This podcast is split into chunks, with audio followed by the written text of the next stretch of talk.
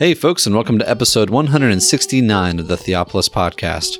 I'm your host, Brian Moats, and I'm assistant to Peter Leithart, the president of Theopolis Institute. Theopolis trains men and women to lead cultural renewal by renewing the church. Participants in our programs will learn to read the Bible imaginatively, worship God faithfully, and engage the culture intelligently. In this episode, we are continuing our series with James Jordan, our scholar in residence, on the life of Jacob. In this talk titled The Two Trees, he's going to discuss Esau's ties with Adam. He'll give some special attention to Esau's complexion and a little bit of a theology of hair. Centrally to this episode, he's going to discuss what really happened when Jacob deceived Isaac. He'll also touch on how Jacob and Esau are symbols of the two trees in the garden and discuss some themes of food in the Bible. We really hope that you enjoy and are sharpened by this time of teaching. And as always, thank you so much for listening.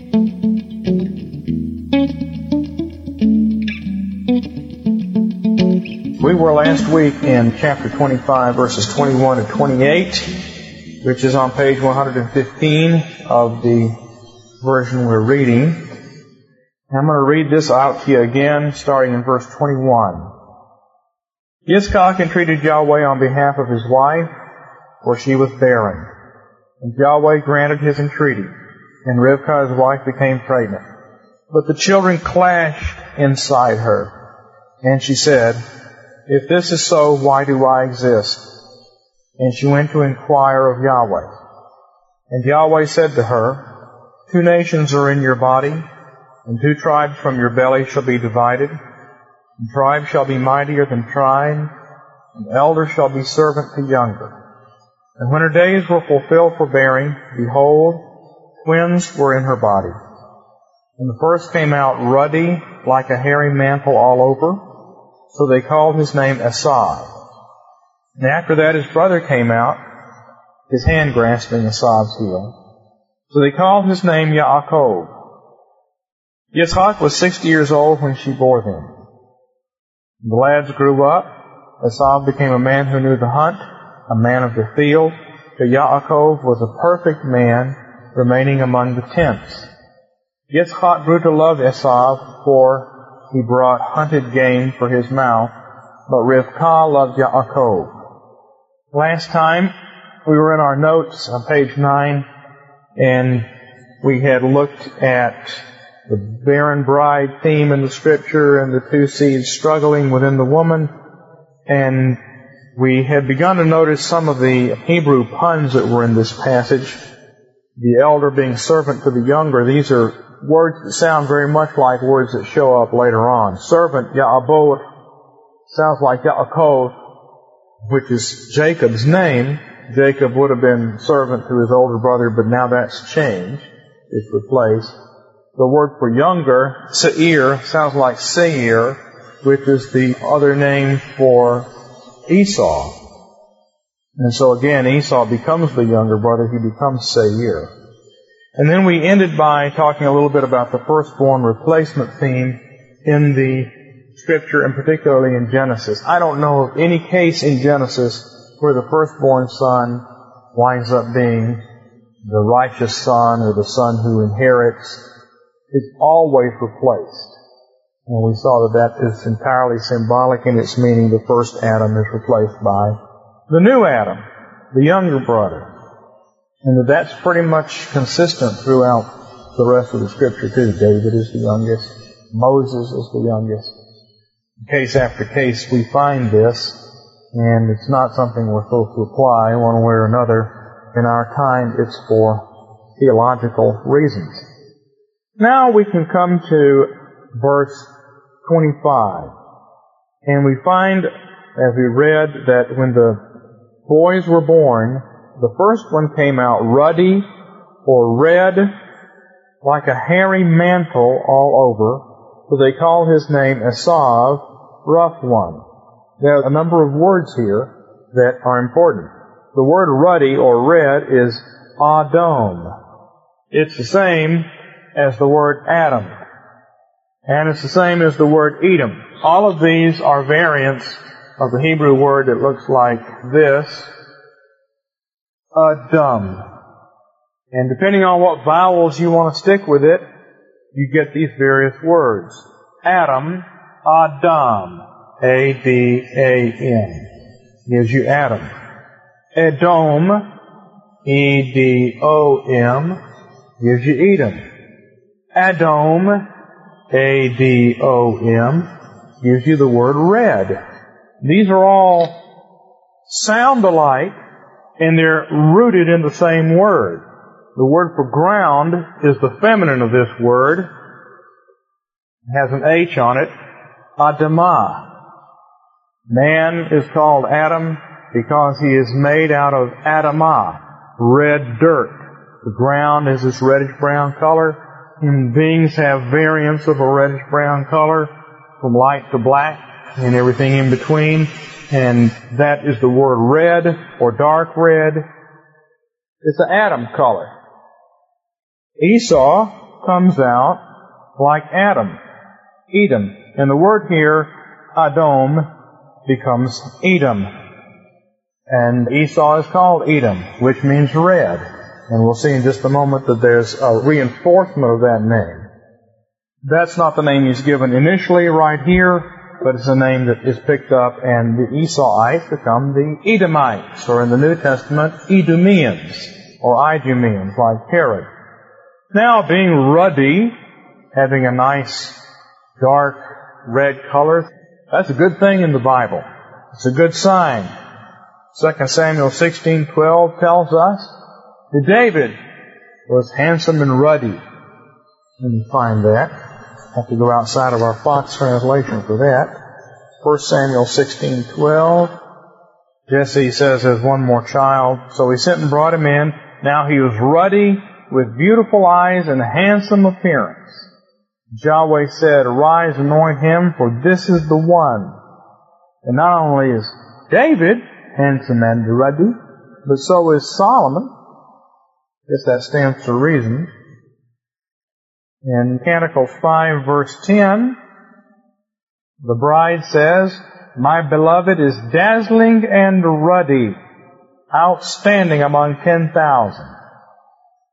And it just kind of goes on from there. In fact, in Lamentation 7, talking about the daughter of Zion, who is now being judged, and she's described symbolically here in temple language, but part of it is in verse 7.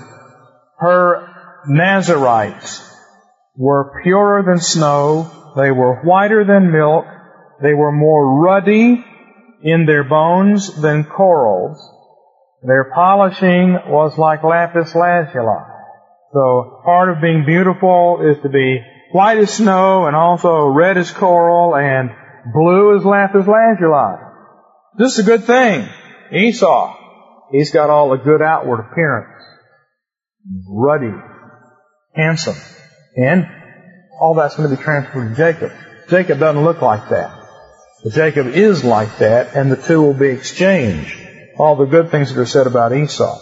If you want to look on the outward appearance instead of on the heart, Esau is the guy you might think, whoa, he's a pretty good looking guy. That is one good looking guy. That Esau. Then the next thing that's said about Edom, Edom, the red guy, is that he's covered with hair. Well, not like a wolf boy, but he had a lot of hair. The word for hair is se'ar, from which we get seir. S-E-I-R. You remember from your readings in Genesis that seir is the name of the Edomites or the Esau culture.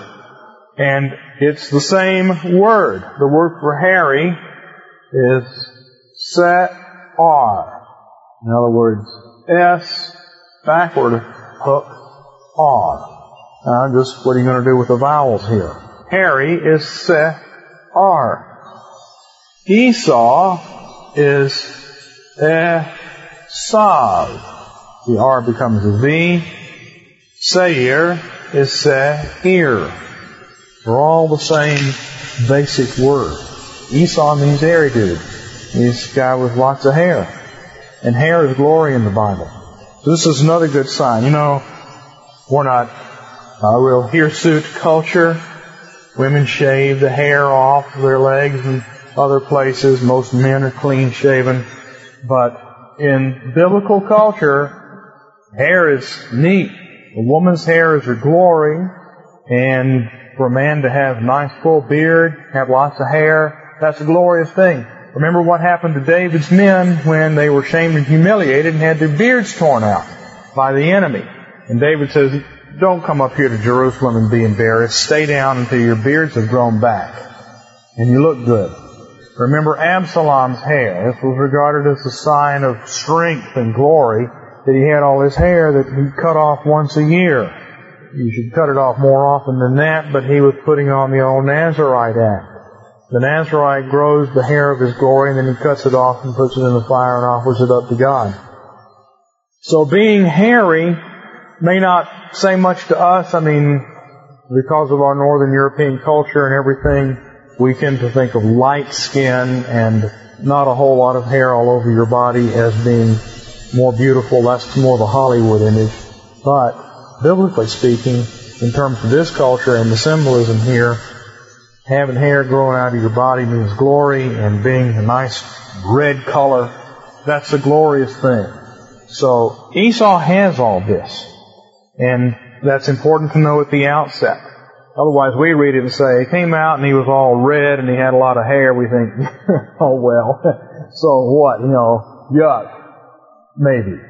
But not so. That's not what's being communicated here. What's being communicated is that this is the glorious Son, the first one. But it's going to all be reversed. Now we come to the name Jacob.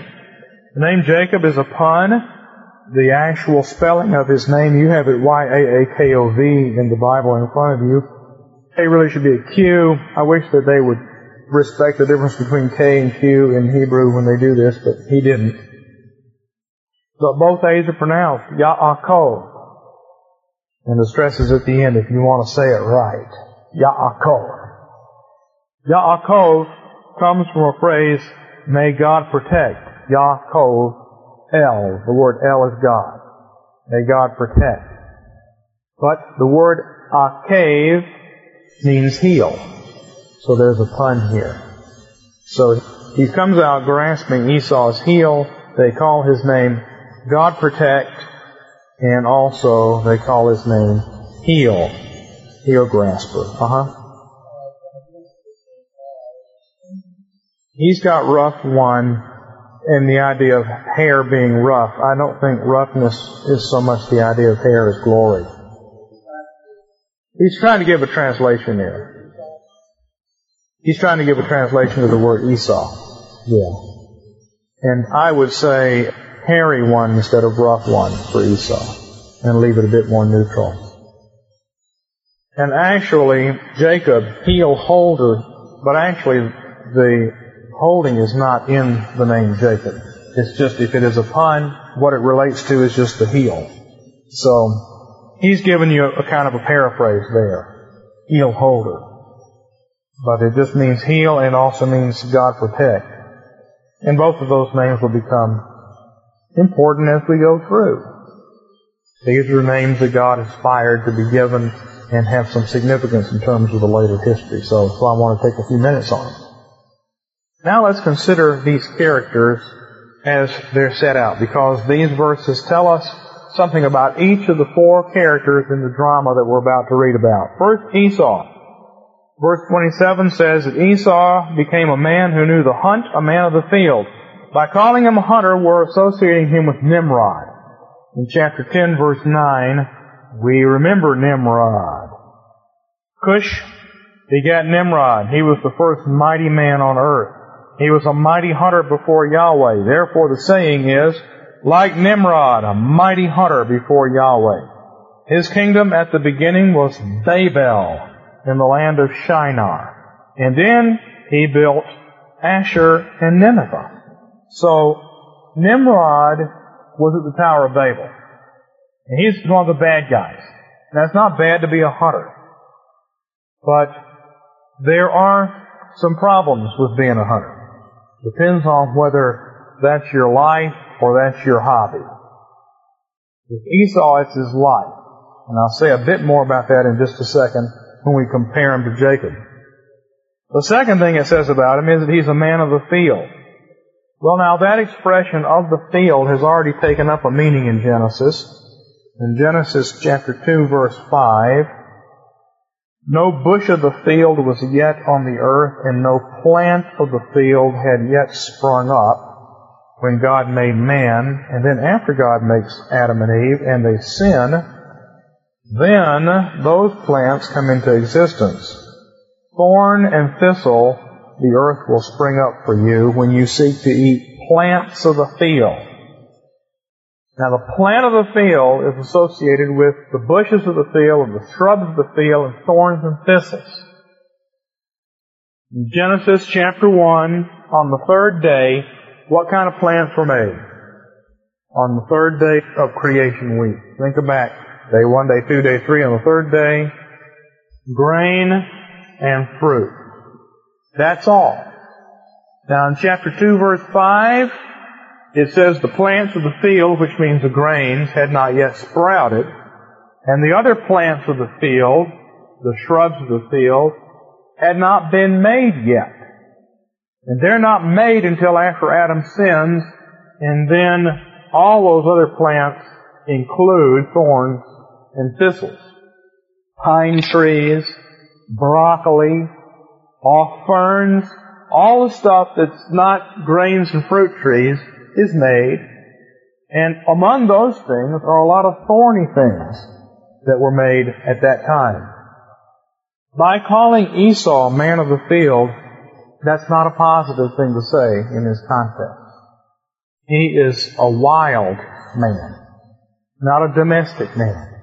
He's not one of the Garden of Eden plants who stays around the house and gradually grows and develops things. He's one of the wild plants that's out in the woods. And it will stick you with thorns and thistles if you go hanging around it. He's like these bonsai forests we have out here along the water where you couldn't even walk through that thicket that's out in Destin along the beach. You couldn't even begin to go through it. And if you tried to, it'd tear the skin off your body. Those are plants of the field. And Esau, right at the beginning, the language is used here causes us to question who this man is. We'll have to read more to see more about him. But initially, it looks as if he's being compared to Nimrod. He's being set up as a thorn coming out of the ground. Now Jacob is contrasted, and the contrast is important. First of all, it says Jacob was a plain man or a perfect man. This is the word that's used in 17.1 where God says, walk before me and be perfect. Let's see what he says for that here. Walk in my presence and be wholehearted. Well, okay, that's the idea of perfection. Wholehearted. I'm not sure that's a good translation for tam, but that's what he gives. It's close. Job 1-1 says Job was a perfect man. Doesn't mean they never sinned, but it means that covenantally speaking, they were perfect people. And that's what it says about Jacob here. And especially in the context of Genesis 17.1 where God tells Abraham, walk before me and be perfect, be complete. When it says that about Jacob, in that context, it has to mean the same thing. It's only because people are convinced that Jacob is a bad guy that they don't want to translate it that way. And then the other thing we see about Jacob is he's not a man of the field. He remains among the tents. He manages the household economy. Now, this is the difference between a manager and a hunter-gatherer. Esau is a man with no concept of dominion, no concept of responsibility. He goes out and shoots an animal, brings it home and eats it. He gets hungry, goes out and shoots another animal. He doesn't have to plan anything. He doesn't have to make any provision for the future. He doesn't have to keep any accounts. He doesn't have anything he's responsible for. He just goes and gets what he wants out of the woods and brings it home. That's the picture. Now he may have, growing up in this household, he may have had other responsibilities, probably did, but essentially, this is a guy who is not exercising any kind of dominion. On the other hand, Jacob is a perfect Jew. I mean, this guy's a banker. He's managing the household economy. And this is a whole tradition in Judaism ever since. Jews as money lenders, Jews as managers, Jews as guys who know how to manage things. It goes back to here. this becomes their ideal, and it should be ours as well. Jacob has to keep the books. He has to know what's going on. He has to know where the sheep are. If there's sick sheep, he has to deal with them. If there's sick goats, he has to deal with them. If there's sick cows or sick camels, he has to deal with them. If there's crops, he has to deal with that. He has to take stock and manage this household along with the rest of the people there. So he is responsible. And he's not a hunter-gatherer. Of course, Adam was made the same way, to take charge of this garden area. I constantly hear this nowadays. Well, human beings were originally hunter-gatherers, and that's why you ought to eat nothing but meat. Well, it's fine if you want to go on a meat diet, but don't do it because you were originally a hunter-gatherer and for millions of years you didn't eat anything but meat. Because human beings were never hunter-gatherers. You can't have a society of hunter-gatherers. You can only have a few individuals out on the fringe of a society who live that way. Like Esau. The only reason Esau could afford to go out and spend a lot of time hunting is because Jacob was at home taking care of the household. Otherwise, it'd get pretty old to go out and hunt. And we'll see that right away. Esau comes in from the field and he hadn't managed to get anything, so what does he want? He wants some of the stuff that Jacob has been taking care of because the day in and day out routine stuff by the responsible brother is Jacob. He's the one managing that. That's the picture. And later on with Joseph and his brothers, you have the same thing. Joseph is the one who is honored because he's the bookkeeper. The others are out there with the sheep, and they're stealing sheep every now and then. And Joseph is managing the books. He knows exactly what's going on. And then he does that for Potiphar. And then he does it for Pharaoh lay up all this wheat in storage cities. This is all planning, responsible dominion stuff. And it stands in total contrast with the guy that's just going out in the woods and killing animals to eat. So, I imagine that from time to time Jacob went out and shot him a deer. Why not? But that wasn't his life. And the contrast here is between the responsible and the irresponsible the person who is like an image of God developing his own world, developing the garden just as God developed the world, so now Jacob is developing a world, managing a household. And Esau is living just like an animal. Because this is how animals live. When a lion gets hungry, he goes and takes down a gazelle. And then when he gets hungry, he goes and takes down an ibex. And then a few days later, when he gets hungry again, he goes and takes down a zebra. That's how animals live. Esau lives like an animal. Jacob lives like a god, one who plans and has dominion over a place. He lives like the image of God. That's the contrast. Just in these two lines. Now the reason we feel confident saying this contrast is because we know the story as it developed. This is what Jacob is like when he goes and works for Laban. He's very responsible. Laban prospers because he's a good manager. Esau, on the other hand, just becomes a warrior. He's irresponsible, and we already know this because we've heard these stories before that these contrasts are here. But I want you to see the contrast is right here at the beginning because it's important to understand that the story of Jacob and Esau is basically a story of white and black. A guy that's all bad and a guy that's all good.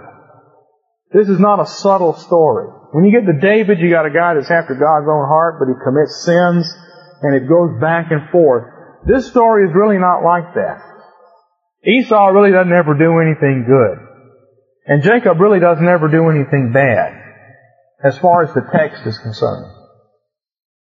These are illustrations of the righteous and the wicked man, and that's why, commenting on it, Paul says, Esau I hated, Jacob I loved, this becomes the great black and white contrast in the scripture. Yeah, I think that is right. Hebrews 11, where it says Esau was a profane, well, we'll find it because we'll be coming back to that and I'll remember to look that up. But that's, yes, a good point. I mean, all the summary statements in the Bible are that way. That Jacob seems, because of some of our modern prejudices and the way we're taught, Jacob seems like he did some wrong things along the way. The next character is Isaac. Isaac grew to love Esau because he brought game for his mouth.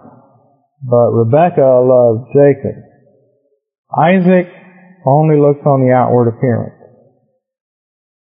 The Word of God has spoken that Jacob is to be the one who will inherit. God has said clearly who is supposed to be preferred. Isaac doesn't look to the Word of God. He looks on the outward appearance. Esau, he's a man's man. Isaac is attracted to that because he's a hunter. Now, the theme of food, real important in the Bible. Every time you have food come up, you've got to take a good look at it because the very first thing that ever came up in the Bible was food. And the last thing that comes up in the Bible is food. First food is the two trees in the Garden of Eden and they picked the wrong tree to eat. The first thing God says to Adam and Eve is be fruitful and take dominion over the earth and look I've given you all this stuff to eat. Eat, eat, eat, eat, eat. And you get down to Revelation as we just finished it up, what do you got? Trees of life all over the city. River of life. Come drink of the river. Eat of the trees. Marriage supper of the Lamb. Food, food, food, food, food. And so what kind of food you eat and when you eat it is always extremely important in the Bible, and it is here. We got two sons. We got two foods. Man is made of soil. The soil of Isaac and Rebekah. And out of this soil, one of these sons is a tree. And one of these sons is a thorn bush. And this tree produces one kind of food, and this thorn bush produces another kind of food. You got a choice between Jacob, who is a tree and produces one kind of food, and Esau, who is a thorn and produces another kind of food. And this goes back like to Genesis 2 and 3 you got two trees. One tree is to be preferred over the other. You are supposed to stay away from the tree of the knowledge of good and evil and go to the tree of life. You've got two sons here, and Isaac has been told which son he is to prefer. He's not told to hate Esau. God from all eternity has the right to make such predestinating decisions, but we don't. He's supposed to love both his boys, but in terms of who's supposed to be preferred covenantally, he knows this Jacob. He's not going to do it. He's thinking in terms of the food, in terms of what he wants. Which one does he want? He wants the glory tree and not the service tree. This thorn bush, it looks real glorious. This tree of glory, like tree of knowledge of good and evil, has to do with glory. And we've discussed that before. It's glorification.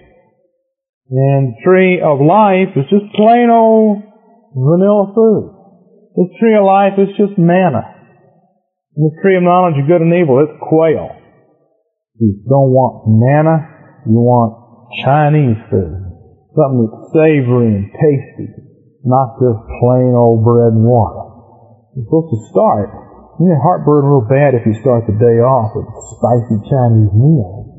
Start the day off with simple food. That's your alpha food, your beginning food. Well, Esau's got all the glory. I mean, he's red. He's got hair all over him. He's macho. He's out there shooting animals. Man, he brings them in. He cuts up the skin. It's all very dramatic. Oh, Jacob, he's sitting there with his book, adding up numbers. Little thin, shrivelly Jewish guy with glasses poring over his book. He's not real macho and attractive. Who do you prefer? That's the issue here. And Isaac he likes the wrong food. All this connects up, you see. Wrong food. Food from the son who seems to be glorious. But it's not the food he should have preferred.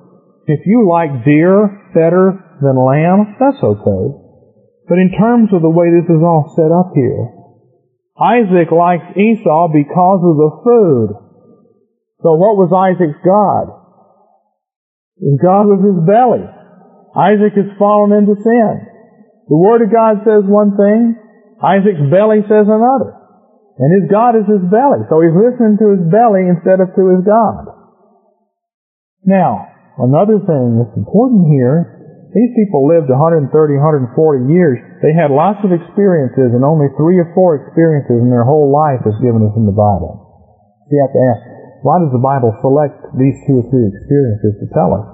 Among all the other interesting things that might have happened to them, along the way. Well, the next thing we're going to read is there's a famine. The whole of chapter 26 starts off with the famine and the consequences of this famine. Hey, If Esau is supposed to be such a hot dog, he can't provide in the famine. Esau proves to be a failure. Esau is the firstborn. God predicts that they're going to change places, but that has to happen legally. But Esau is set up here. Esau is the guy who's providing the food for Isaac, and he's unable to do so because there's a famine. And when the famine comes, Esau cannot produce any food. Not anywhere near enough. And so Isaac has to go and live with Abimelech in Gerar, and then things happen. Does Isaac learn from this? The fact that Esau wasn't able to provide when the famine came? No, Isaac doesn't learn from it. Isaac doesn't learn from anything. He doesn't learn from God's prophecy. He doesn't learn from the legal arrangement between Jacob and Esau, which we'll look at next week. He doesn't learn anything. This is Isaac. Isaac started out well. When Isaac was about 20 years old, his father took him up to Mount Moriah. And Isaac carried the wood all the way up the hill. And Isaac lay down on top of the wood knowing his father was going to stick a knife in him and kill him. He submitted to Abraham and to God. Now, Abraham was an old guy. Isaac is old enough to carry all this wood up the hill. You see these pictures of Abraham and Isaac as a little boy. Isaac is not a little boy. The word for lad or young man here means 20 or so. This is a strapping youth. He didn't have to submit to being sacrificed in chapter 22. Here's a godly man who was willing to go along with the supreme test. Golly, we always think about Abraham and how Abraham had to offer up his son. The text focuses on that, but read the story again, look at it from Isaac's point of view. He gets up there and Abraham says, well, I didn't want to tell you this till now, but you're the sacrifice. Isaac's willing to go along with that, just as Jesus was. He lies down on the wood, makes his peace with God, and waits for the night. And then God stays Abraham's hand.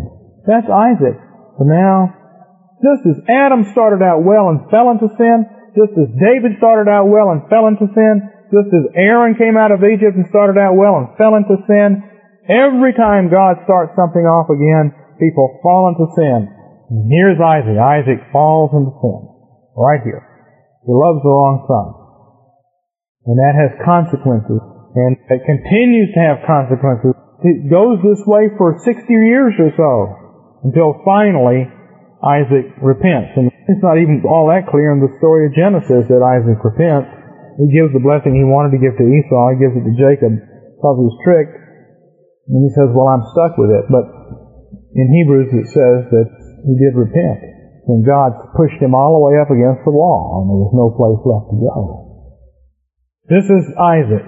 God gives Isaac lots of chances, but he just doesn't take him. But ultimately, God is faithful to him, and by being tricked by his wife, he's saved. Finally, there's Rebecca.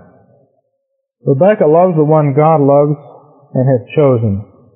She loves the one who loves God. We already saw her pictured in chapter 25 as a woman who is immediately interested in the covenant, immediately interested in following God wherever He calls. She's like a new Abraham. As soon as God says, come on over into the promised land and I'll make you a great nation, she says, let's go. That's what she wants. And the same picture is here. She's unlike Eve. And remember that when Adam and Eve stood in front of the tree and the serpent said, go ahead and eat the wrong tree, Adam stood there and just silently encouraged Eve to do it by not saying anything. Well, Isaac is encouraging Rebecca to prefer Esau. She shouldn't go along with it. So she is better than Eve in the sense that she resists her husband's promoting of the wrong tree. And she's actually a real hero in this passage. Uh-huh. Yeah, you can read the text the wrong way if you just, as you said, if you start looking at this and say, well, Isaac loved Esau, Rebecca loved Jacob. There was constant tension in the household. This has disastrous results when you plug in modern psychological analysis. Well, there might have been. On the other hand, there might not have been. It might have been that they were both pretty equitable in their treatment of the sons, but when push came to shove, Rebecca favored Jacob and Isaac favored Esau. we can't psychologize a lot on this. We have to look exactly at what it says and then go with that. And what we are being told about here is that Isaac is in sin because it doesn't say he loved Esau because he was his firstborn. It doesn't just say he loved Esau. It says he loved Esau because of the food. That tells you see, what you need to know. It just says Rebecca loved Jacob. It doesn't say why. But I think in context, it's because she knows God. When she's in trouble, she turned to God. Well, let me just read over the next story, and we'll consider it next week. We just got a couple of minutes, and maybe it'd be good just to read on and see what happens. The way this has been set up, the children are born, they're different. God predestinates them to be different by prophesying that they're going to switch places. When they're born, Esau appears glorious. Jacob, well, he's grabbing Esau's heel to replace him. As they grow up, Esau becomes basically your hunter-gatherer type of guy. He's living for fun, living for sport, the sport of hunting down the animal. Jacob grows up and he is responsible in the household. The parents are divided up over this. Now, we have come to a certain stage of life. Now, to get this in the chronology fix, Jacob does not go off to get his wife until he's 77 years old. So he's 77 years old when he puts on the sheepskin and tricks his father about the blessing. He's 77 years old. I'll prove that to you when we get to it. It's not hard. It's very clear in the text. So, sometime between the ages of 20 and 77, the following incident takes place. We can say maybe the two guys are 40 or 45. Somewhere in there, this takes place. Once Yaakov was boiling boiled stew. I'm sure other English translations would never repeat the word boil two times in a row like this, but see, here it is, so that you can see the same Hebrew word is there. Once Yaakov was boiling boiled stew when Esau came in from the field, and he was weary, and saying, starving to study the field. Esau said to Yaakov, Pray give me a gulp of the red stuff, that red stuff for I am so weary. Therefore they call his name Edom, red one. We already looked at that. Yaakov said, Sell me your firstborn right today. They actually, I wish he had done this better. Here and now is not the best translation. This is a legal statement, and the first word in the sentence should be today. Today, transfer to me your firstborn right. Esau said, Here I am on my way to dying, so what good to me is a firstborn right? Yaakov said, Today swear to me. And he swore to him and sold his firstborn right to Jacob. Yaakov gave Esau bread and boiled lentils. He ate and drank and got up and went away. Thus did Esau despise the firstborn right. Nothing about Jacob cheating his brother. Nothing about Esau coming into the field, starving. He hadn't had anything to eat for a week. He was dying of hunger. And his vicious brother Jacob refused to give him any food until he had rooked him out of his firstborn right. Nothing like that is here. That's all invention of some of the commentators, and we've all heard that. I heard it for years, never thought about it till I got in and began to study it a few years ago and noticed that no, other commentators are much better, and that's not what's going on here at all story is really interesting. I want you to think about a couple of things. We'll come back to it next time. Esau comes in, he's just tired. He ain't gotten anything, I assume. And he sees Jacob's got this red stuff in there. He says, let me have some of that red stuff, that red stuff there. It's repeated twice. And we don't know what this is, this red stuff. It's not hard to figure out what Esau thought it was. As God said after the flood, you will never drink blood. And that's the connection that's being made here. He says, give me some because I'm tired. Jacob says, you want some of this? Sell me your firstborn right. Esau says, oh man, I'm going to die. I don't care about firstborn right if I die. So they go through this transaction, and it's a legal transaction. Then it says, it turns out he's just getting lentils. He's getting vegetables. It's not blood, it's not meat, it's not what he thought it was. he sold his firstborn right for what he thought was something much more magical, perhaps, than it turned out to be. Then it says he ate, drank, rose, and went off. It's important to see that these verbs indicate he wasn't sick or anything else. He could eat that stuff and pop right off, no big deal. He despised the firstborn right. Now, Esau's likely to come around later and say, hey, I was just kidding, you know, we were just kidding, right? Or whatever. It doesn't matter. You don't kid about something just serious. That's a preview of the story. Once again, we've got food here. What does Esau think the food is? What is it really? Adam sold away his entire birthright for food, wanted the wrong food, and lost the garden. Same thing here. Food, big deal in the Bible. Thank you again for enjoying this episode of the Theopolis Podcast. For more information and for more content from Theopolis, you can check us out online at theopolisinstitute.com. We release new articles every Tuesday and Thursday on our blog, so you'll want to make sure to look out for those. You can also find us on Twitter at underscore Theopolis and on Facebook if you just search for our name. If you've been helped, sharpened, and encouraged by this podcast, we'd really love it if you would go to iTunes and leave us a review. It just takes a few seconds, and it really will help us along in getting our content in front of new listeners. That's all for now, friends. We really look forward to being with you all again in the next episode. And as always, thank you so much for listening.